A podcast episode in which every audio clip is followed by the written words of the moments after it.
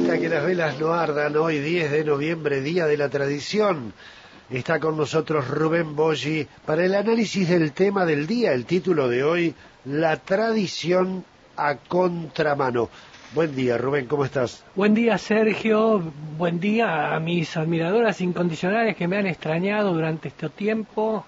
Los senderos del destino son inescrutables y misteriosos, pero les advierto que voy a someterme a una intervención quirúrgica la semana que viene y estoy de prequirúrgico, así que es muy simple todo. Hasta el miércoles de la semana que viene mi, mi presencia va a ser inestable. Cuando pueda voy a estar y cuando no pueda no.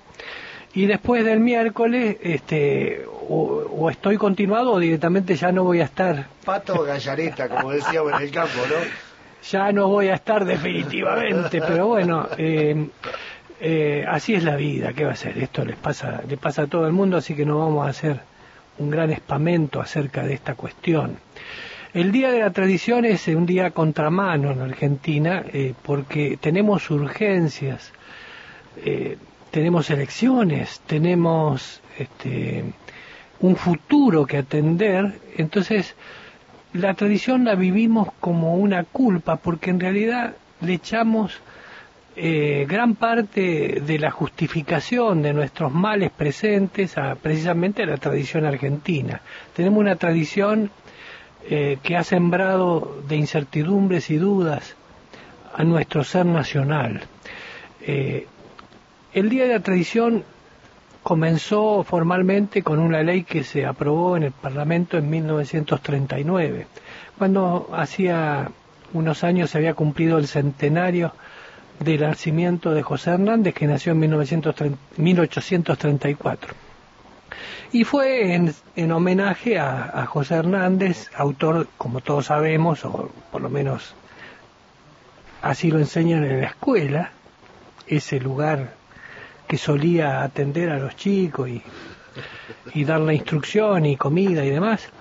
Este, bueno, eh, en celebración de, de las costumbres criollas gauchescas y en homenaje al autor de, del poema gauchesco principal en la República Argentina, que es el, precisamente el Martín Fierro. Bueno, el Martín Fierro, el personaje Martín Fierro precisamente es un, una, un poco una expresión de, de, nuestra cultura y de nuestro ser nacional, digamos, un hombre que entra por la mala senda, por pelearse con un porque le va mal primero que con, con, la realidad, porque tiene poca plata, porque no tiene trabajo y al final se termina emborrachando y peleándose con un moreno en una en una pulpería y matándolo y es perseguido por la justicia y, vive fuera de la ley y la ley no lo ayuda para nada, como suele suceder aún en estos días. Eh, y, se va a vivir con, con, con más allá de las fronteras, donde estaba la indiada. Hablamos básicamente de los indios pampas, en este caso, en la provincia de Buenos Aires. Y, y vivió en una toldería y en el camino se hizo amigo de un sargento que había este, había dejado, había abandonado, había desertado del ejército, el sargento Cruz. Bueno, esa amistad en la desgracia, esa, esos amoríos circunstanciales que tuvieron, que tuvo el Martín Fierro con una cautiva que, de la que no sabemos ni el nombre, este, una cautiva porque había cautivas de los malones que iban, entraban en la ciudad y se llevaban las mujeres. Eh, eh, todo eso hace a nuestro ser nacional, digamos. Vemos, por lo menos como una especie de emblemas, que podemos tomar para, para nuestra conformación genética desde lo cultural. Eh, en el Martín Fierro y en otros próceres también así de la desgracia y de la injusticia, Juan Moreira, este, el mismo Bairoleto, eh, es decir, gente que ha tenido la categoría, ascendido a la categoría de mito y que no fueron precisamente hombres santos que, que trabajaban para llegar el pan a su casa y se casaban y tenían hijos y se compraban un sulky, no ya un auto porque eran otras épocas, eh, sino que eran, este, eh, andaban en malas relaciones con la justicia y tenían fundamento y argumento y se sentían perseguidos, sentían parte del pueblo perseguido en general por quienes tenían el poder. Eso nos quedó sembrado a, a los argentinos. Esa es nuestra tradición más arraigada y también la tradición de la que sentimos culpa.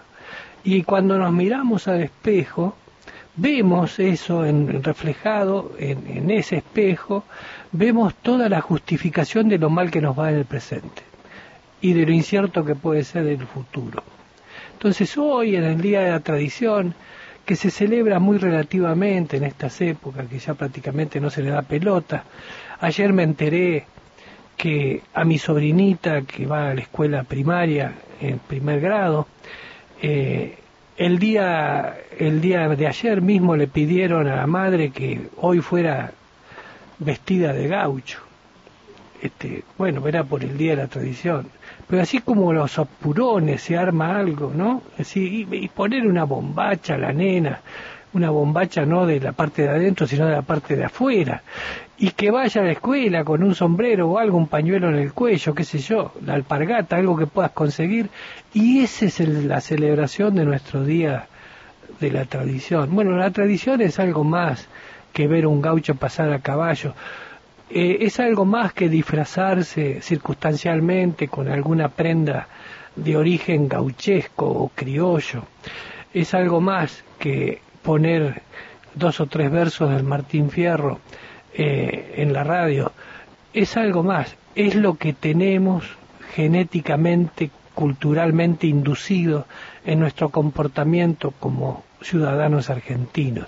Y insisto, tenemos esa tradición que es culposa, una tradición de injusticia, una tradición de desarraigo, una tradición en donde el poder nos engaña, nos miente y nos oprime y nos saca a la mujer, al rancho, a la propiedad y nos deja en pelotas viviendo con la indiada. Bueno, no ha cambiado tanto la Argentina tenemos todavía esos problemas que el Martín Fierro contó y que hoy recordamos así, con algo de ironía y mucho de pesadumbre. Yo no soy, señores míos,